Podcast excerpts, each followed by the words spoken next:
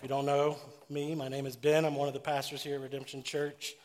And uh, before we jump in, let's just uh, pray together. Our Father, we just thank you for uh, this day. We thank you for uh, gathering us together this morning. For uh, we thank you for Jesus. We thank you for the gospel. That we who were not a people have been able to to gather and have been made uh, to be a people as we are children, sons and daughters of you.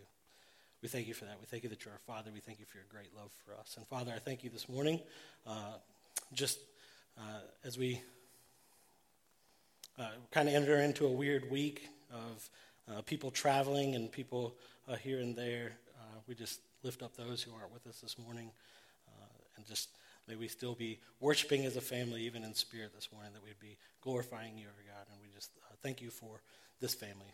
Father, I pray this morning that as we uh, go through the preaching of the word and as we sing and as we go through the, the things that we do on Sunday morning, I pray that you would speak, that your Holy Spirit would be at work. Lord, as I preach, I pray that you would say what you want said, that you'd have our ears hear what you would have each one of us hear, and that you would do work in us, Lord, that you would uh, prepare the way for Jesus in places that we haven't uh, yet prepared our hearts. And Lord, that you would soften our hearts, that you'd make it a uh, make us or draw us to yourself and, and lead us to increasingly submit all of life to you. We love you and praise you in Jesus' name. Amen. Um, so it's Masters Week. I don't know if you're aware of that or not. Uh, it's Masters Week, and, and for me and for many others, I think uh, the last couple of weeks has probably been uh, quite the time of preparation. It's been the time of preparation around the Ritchie residence. I'll tell you that because there's people coming. They're, they're, com- they're going to be arriving. They're arriving today at my house. Some of them maybe tomorrow or the next day for some of you. But there's people coming to my house today, and normally that's not a good thing. So there's people coming to my house. They're renting it. We have to get it ready for them to, to be able to live there for the week. So I've been working hard, uh, along with a lot of you, I'm sure, uh, to make my house ready, to get it clean, right? And it looks good. I took pictures of my house because it looked so good, and I posted them on Facebook and on Instagram. I'm probably going to start up a Snapchat today just so I can, you know, post pictures there. I don't know what you do exactly there, but uh, anyways, I've been posting pictures of my house because it looks so good, and I've seen other people posting pictures of their their houses because it, it looks good. We've done some work. We've done the preparation. So over the last couple of weeks, I've been stewarding my time and my resources toward that end to get my house ready for the people who are coming. Right? I've been able to find a little bit of motivation because this is a lot of hard work. So it takes some motivation. But I have some motivation because at the end of the week, I get a lot of money, right? And, and hopefully I'll get a really good rating on the Airbnb so that next year I can maybe even get a little bit more money. That's, that's, that's my motivation. That's what keeps me going. So this morning, we're uh, wrapping up this series that we've been in that we've just entitled Lent. Now, Lent's not actually over, but the next few services will be you know, uh, Palm Sunday, Good Friday service, and Easter or Resurrection Sunday service, and they'll just be a little bit outside of this particular series. But we're wrapping up this series, and we're going through uh, chapter 25. And throughout this season, as we've gone through Lent, we've been asking that all of us here that you spend some time preparing and posturing your heart as we look toward the death and resurrection of Jesus, as told in Matthew's gospel. Just as we've been preparing our houses for people who are coming, we've been asking that you prepare your heart as people as, as we look toward the death and resurrection of Jesus. We specifically asked that you spend some time in prayer, spend some time in prayer for Redemption Church. That, be, that we would be a church of prayer, that would be uh, making disciples of one another, that we'd be making disciples of those who are not yet reached with the gospel. And we've been asking uh, that you spend some time in Scripture. Um, that you are looking for the truth as you go through the scripture. You're looking for the truth about who God is, what He's doing, who you are, and what you're called to in light of all that. And we've been asking you to invite friends to church or to your missional community. Like we, we often say that we want you to go and proclaim the gospel wherever you are, and we do want you to do that, but we want you to invite people into the family. And also, that might make it easy. If you're like me, you might need some help because I'm not very good with that, like, that first deal. I can't invite people very easy. I can't talk to people at the beginning very easy. So I need somebody who can kind of come in and get them in, and then I can talk and take it. Anyways, we got to work together on that. Anyways, invite people to church. We've been saying that.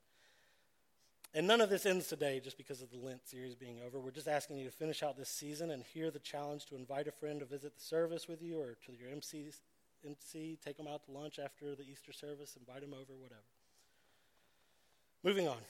If you remember last week, as we started chapter, we started in chapter 24, Reggie uh, was speaking last week. And he was supposed to speak this week, but he was claimed that he had a job he had to do today, but he's here.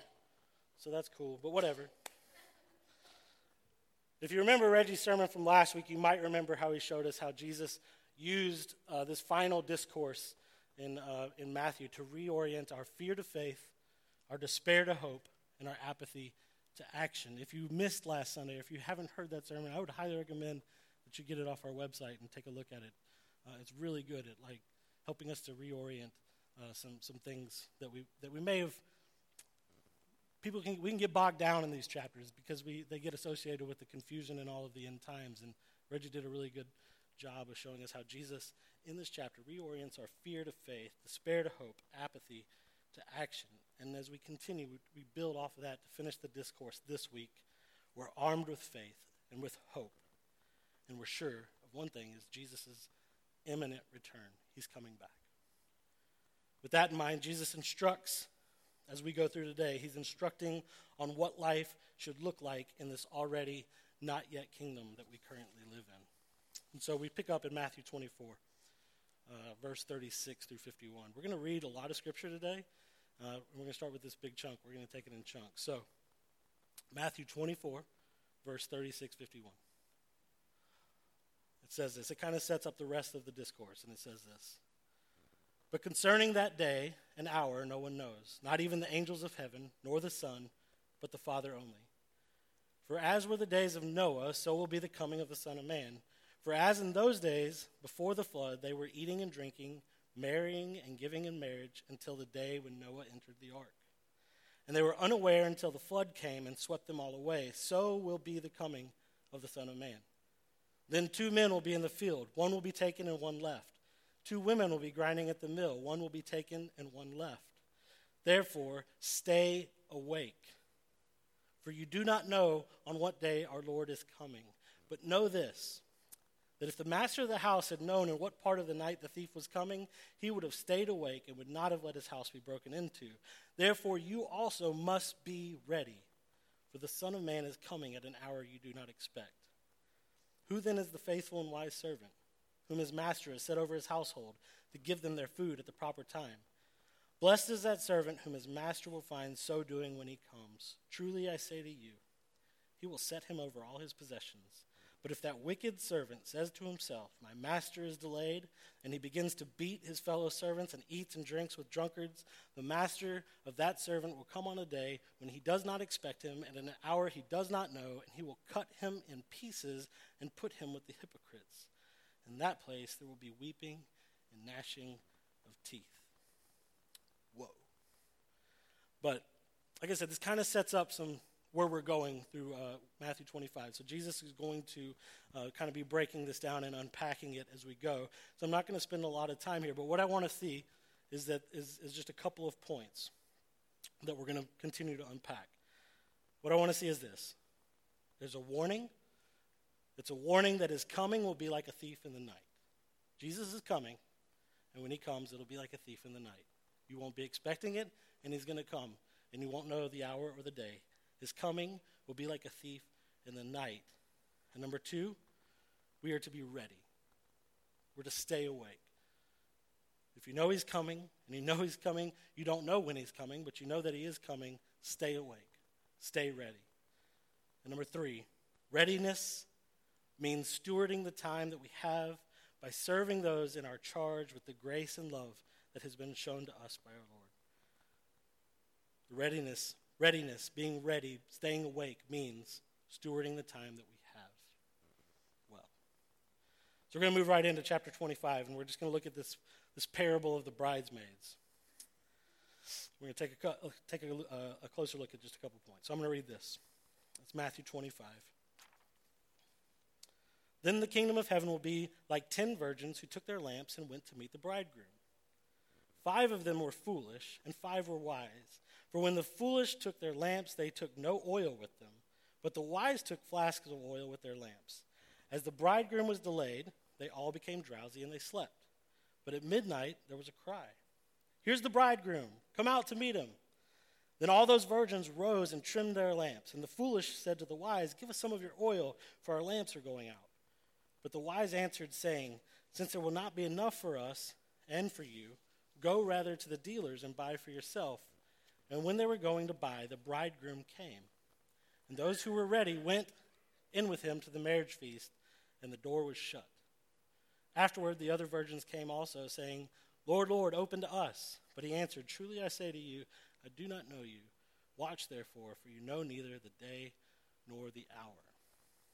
I don't know if this is weird to anybody else, but this story is just kind of weird to me. Uh, it seems it's always been kind of a weird story. It just struck me a little off. And it probably doesn't help that it's mixed up in these two chapters that deal with the end times, and there's already a lot of confusion surrounding the end time stuff, so there's a lot of stuff even brought to this passage. So it's always confused me just a little bit. But so because I think it could be confusing and it can be a little weird, I just want to be very clear. This isn't some caveat, right?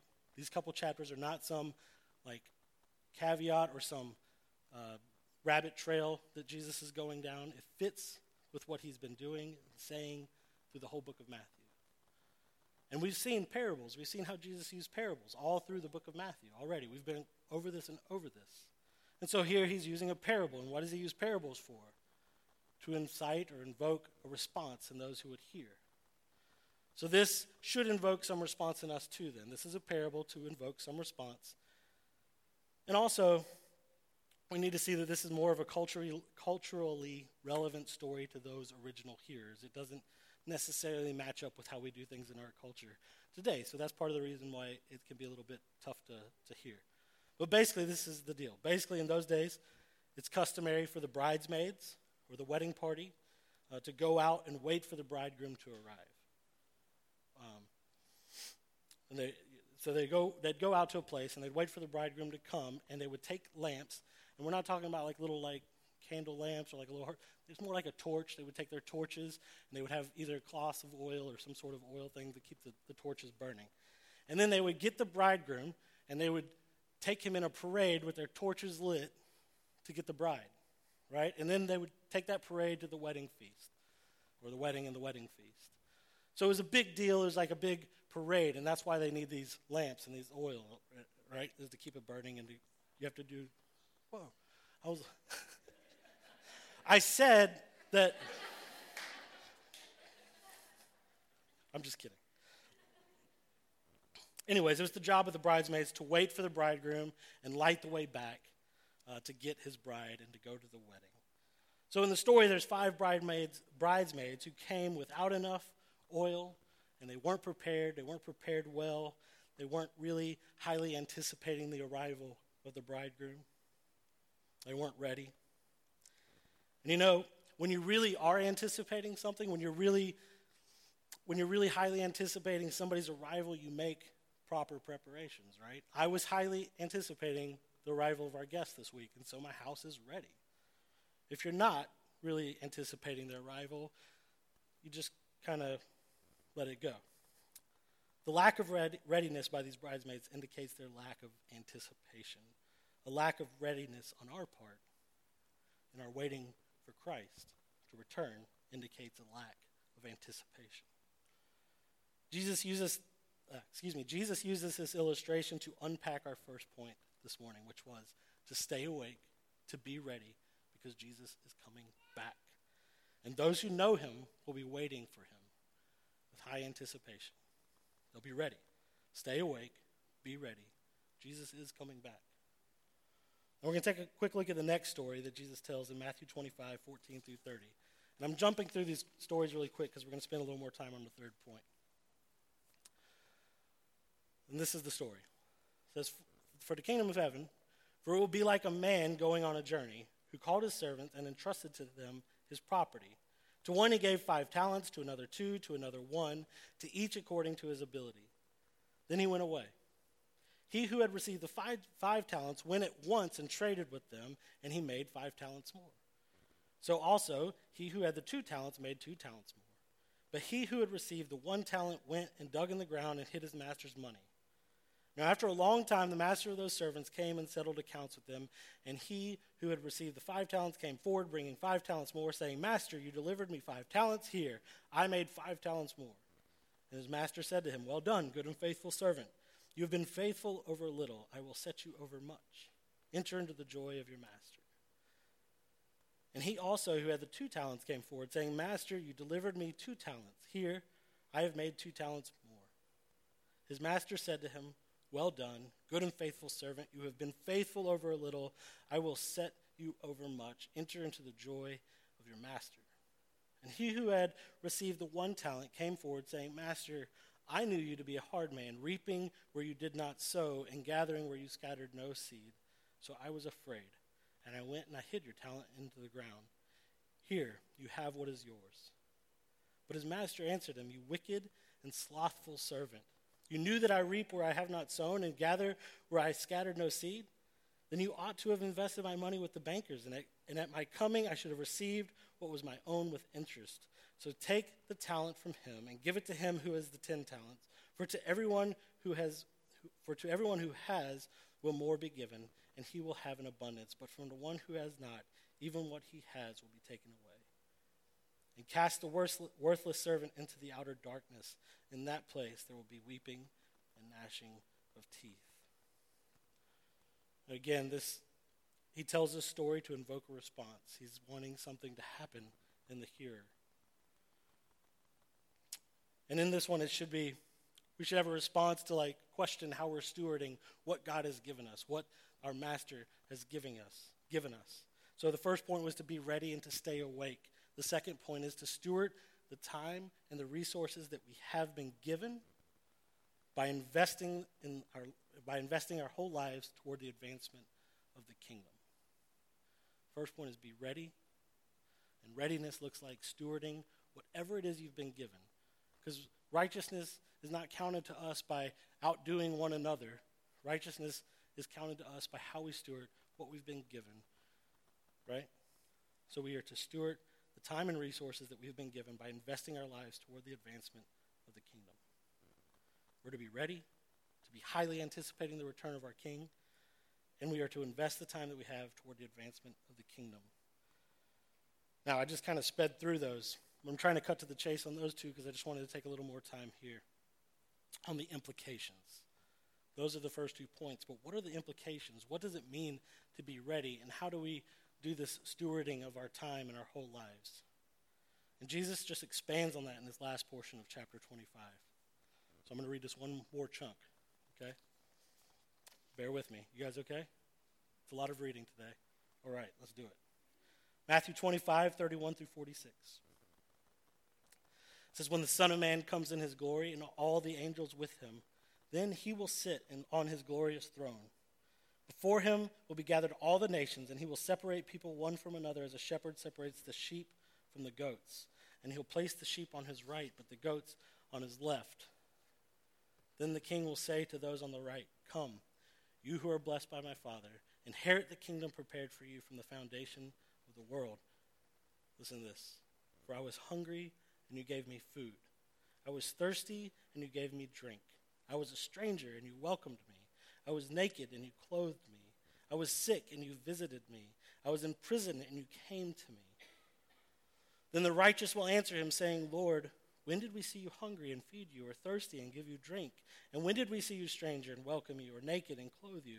And when did we see you sick or in prison and visit you? And the king will answer them, Truly I say to you, as you did it to one of the least of these, my brothers, you did it to me. Then he will say to those on his left, Depart from me, you cursed, into the eternal fire prepared for the devil and his angels. For I was hungry, and you gave me no food. I was thirsty, and you gave me no drink. I was a stranger, and you did not welcome me. Naked, and you did not clothe me. Sick and in prison, and you did not visit me. Then they also will answer, saying, Lord, when did we see you hungry, or thirsty, or a stranger, or naked, or sick, or in prison, and did not minister to you? And he will answer to them, saying, Truly I say to you, as you did not do it to one of the least of these, you did not do it to me. And these will go away into eternal punishment, but the righteous into eternal life. You see, our readiness and stewardship are demonstrated through our response toward the least of these. How do we make ready? How do we steward everything towards the advancement of the gospel, of the advancement of the kingdom? By investing in the least of these. Remember the faithful and wise servant mentioned earlier in chapter 24? He was faithful to steward his position, position of others in the house as if his master was present even while his master was away. Those in our charge, those who are the least of those among us, uh, we're to steward everything towards the advancement of the kingdom by how we how we steward the gospel to them, how we steward the kingdom to them. One week, several years ago, my small group at the time, that's what we called it, it was a small group. I don't even know if it was at this church, to be honest, I don't remember. One week, though, several years ago, in my small group, we decided that we wanted to do something for the homeless in downtown Augusta, right? And uh, so we got, we said, okay, what are we going to do? And we decided, well, they, they're homeless, so they probably are hungry. And so we'll make them something to eat. And so we got together, we all made pans of lasagna, and then we got together and we ate one of the lasagnas uh, together in community, and then we made plates and we took them out on the streets of downtown Augusta to go and hand out lasagna plates to random homeless people. Um, anyways, that went well. It was fine. We gave some food away. And then later on that week, on like a Friday night, I think it was, we lived right across the street here. And uh, me and a buddy were up in the second floor of our, our building, and we were playing guitar and just kind of hanging out. And um, it got really late. It was like 11, 11.30, and we decided that we needed a fourth meal, if you're aware of what the fourth meal is. Uh, but we didn't go to Taco Bell, home of the fourth meal. We decided to go to Krystal's. And so uh, we went to Krystal's over in North Augusta, and you know they got the special up there on the on the board. And this particular week, they had the Cheeseinator combo. It was amazing. It was like five cheese Krystals, cheese fries, and like a huge bucket of drink. And I don't know how much it cost. It was like five or six bucks probably. Anyways, it was a great deal, especially at 11 o'clock at night because we really were starving, right? We really needed uh, that much food. Anyways, we drove back. We are unloading uh, right out here on the street uh, to getting our bags of Krystals and cheese fries to go inside. And my door over there was a little hard to unlock. But uh, so we get out of the car and I see at the corner of my eye like a homeless guy kind of stumbling down the, the sidewalk towards us. And to be honest, I just didn't want to deal with it, you know, because I knew it was coming. He was going to ask me for something, right? And so I'm like, all right, let's go, let's go, let's go. And I'm trying to get my keys out and I'm trying to get in the door. Anyways, the guy gets to us. Hey, man, I'm really hungry. Can you spare a Krystal burger? You know? And I'm like, Ugh! I just really was upset because I needed all five burgers. And uh, I didn't want to give it to him. But anyway, so my friend that was with me, he takes one out. He gives it to the guy. Guy was hungry. He starts eating it. There's pickles falling everywhere. Like, just got me. I was like, just give him one of mine, too. He was holding my bag. And then we rushed inside. And uh, I went upstairs and just felt awful about myself after a little bit. I realized that just earlier in the week, like when I was prepared to go and do something good for somebody in need, it was great, and I felt pretty good about myself. But when somebody actually in need just kind of like came to me and asked me for it, I was not prepared, and it inconvenienced me. There was no glory in it for me. And I was mad. I kind of hated the guy, and I didn't want to give him my, my fifth burger. It's messed up. It's a messed up situation. Now you know how evil I am. See, here I see Jesus sort of gives us a gauge to test our hearts. Engaging our hearts based on the things we initiate and plan may not work that well. That's just what I want us to see. That we can't always gauge our hearts based on the things that we plan and, and, and, and do that, that it may not work as well. We may, may not be able to gauge our hearts that way. We can't gauge our heart's readiness by where we volunteer or what money we give to a nonprofit or, or what cause uh, we may support or stand up for. We can't necessarily get an accurate picture of what's happening inside of us. It'd be like judging how uh, nice Claire and I keep our house by looking at the pictures I just posted on Facebook. It's not real. I don't even live in that house. The furniture that's in the house doesn't even stay there. I put it in there for Masters Week, right? If you want a real picture of how we keep the house, you got to show up unannounced any other time of the year but this week. It's not an accurate picture. We usually live amongst toys, half eaten bananas, Cheerios, toast crumbs, cups of milk. That's real life. And our, and our couches are dingy. And they're old because I'm not going to get a new couch for my kids. That's crazy. Like I said, I live with toast crumbs and half eaten bananas. You don't put that on a new couch. It's not an accurate picture to judge when I was ready, when I had planned to do something. You can't judge how actually clean I was, right? When somebody asks for help, though, when somebody asks for our help, when you're not expecting it, your ability to invest in the kingdom when they ask for help and how they ask for it will be much more revealing. You know what I'm saying? When you're not prepared, how can you invest in the kingdom when you're not ready? I'm not saying not to volunteer. I'm not saying not to give to organizations. I'm not saying not to speak up for the marginalized on purpose. We should do all those things. I'm not saying not to feed the hungry. You have to do those things. And you can plan on doing it, and that's good. I am saying that it can give us a false read if that is where we're gauging our heart's readiness for Jesus. While it can be certainly be good to do those things, it can also serve you and me a great deal to do those things. It can puff up our ego. It can make us begin to believe that we've earned a spot on God's side. But we know that's not the gospel of grace. That doesn't make any sense. However, when somebody asks, when you're inconvenienced, and when there's no chance of being glorified yourself uh, in the service of another, the glory seeking and the vain aspirations that we have have to be.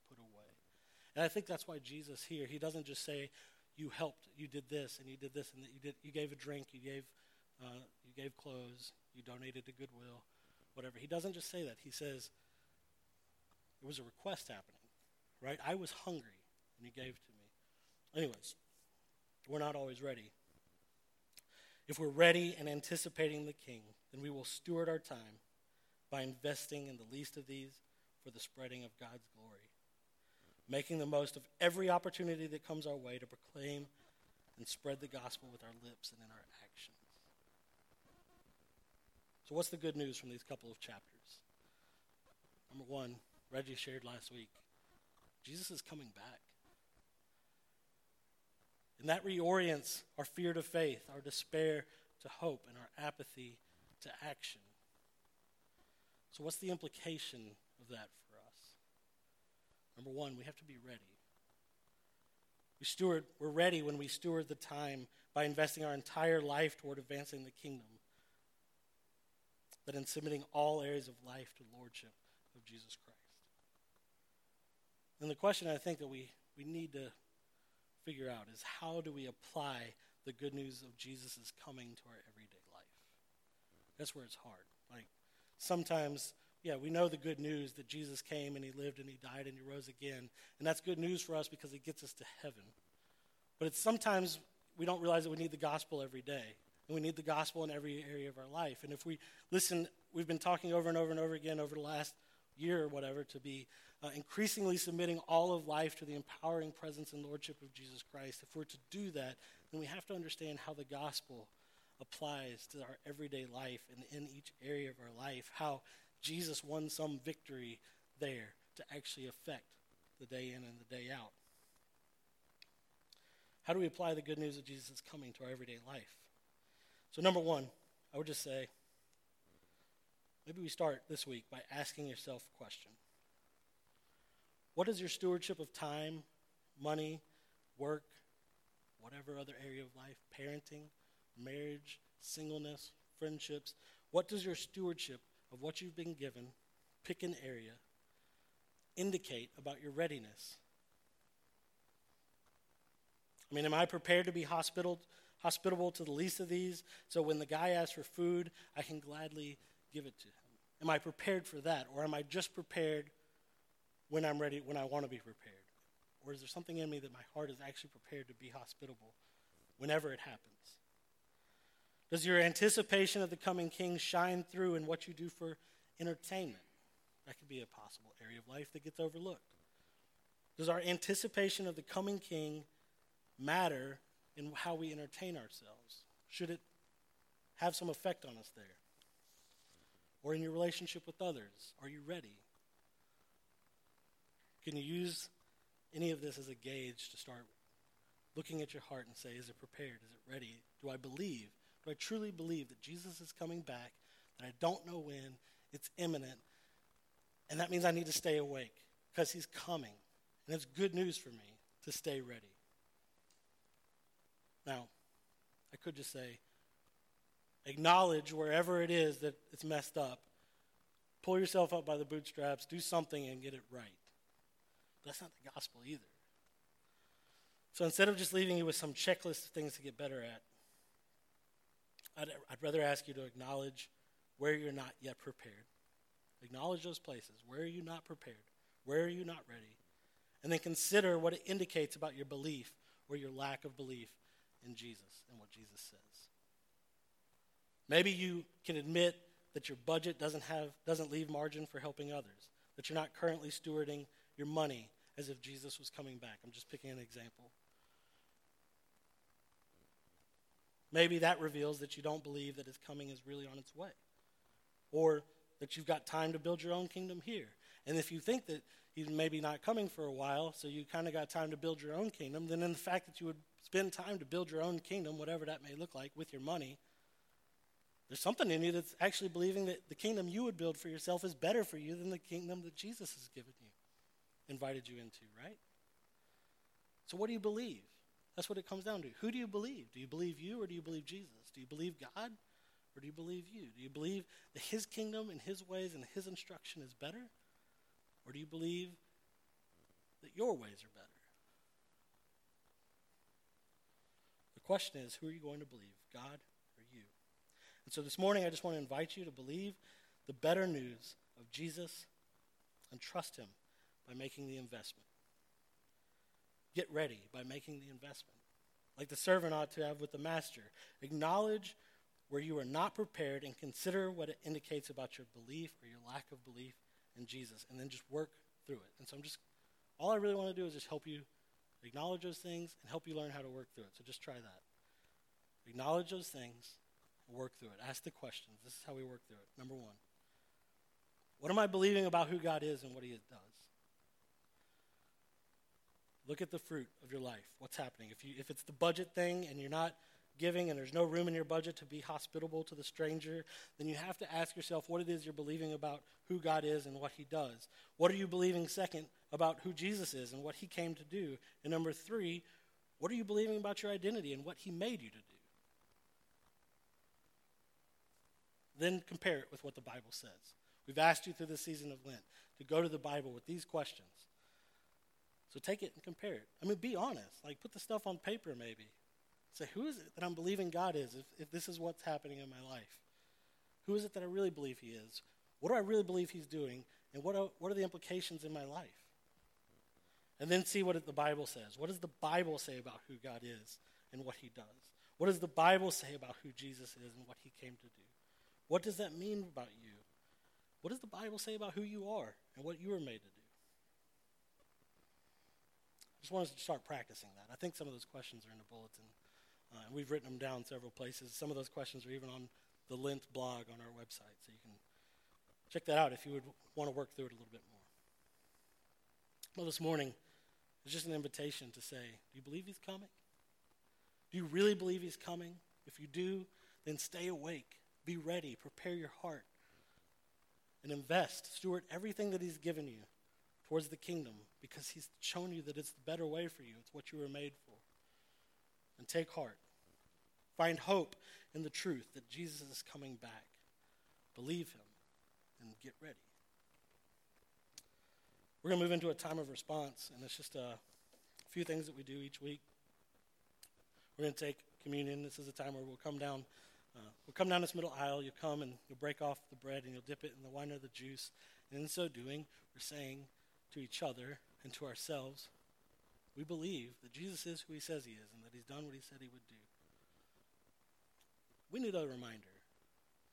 right? I forget all the time. I just feel like I'm a forgetful person. I need to be reminded of the gospel. And so when we do this, we're reminding ourselves of the gospel, reminding each other of the gospel, helping each other to stay ready, to stay awake, and to stay prepared. So if you believe, uh, if you're a Christian and you're a believer, whether you're a member of this church or not, we invite you to come and take with us. If you're not a believer, we'd ask that you not come and take it because, like I said, we're saying that we believe that Jesus Christ is our Lord and Savior. Uh, and so if you can't say that, we wouldn't ask you to say it. But we do ask that you hear what we are saying in our action here. Jesus has saved us, Jesus is changing our hearts. He's got something better for us. Uh, and so we, we want you to hear that and to take Jesus as well. We'll also move into a time of uh, music and worship. This is a time where you can stand and sing uh, and worship Jesus. You can also sit, reflect, pray, begin to ask Him to reveal some areas where your heart's not prepared for His coming.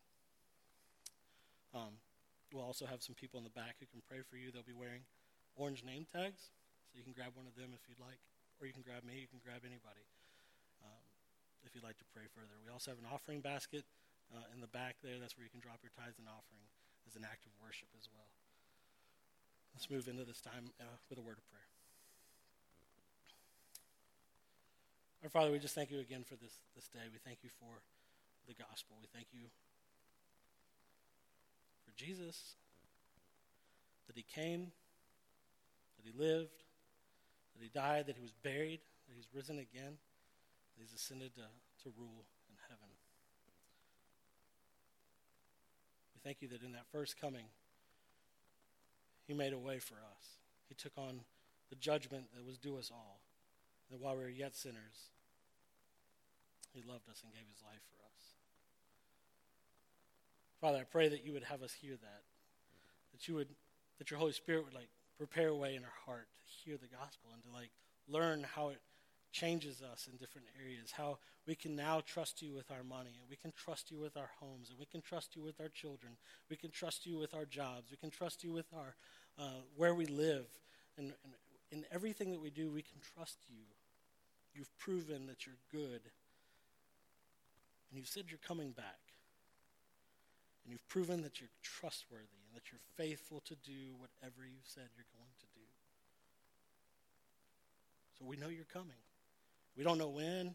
We don't know how. We just know that you're coming. That you're coming soon and it'll be quick. So, Lord, we ask that you would make us ready.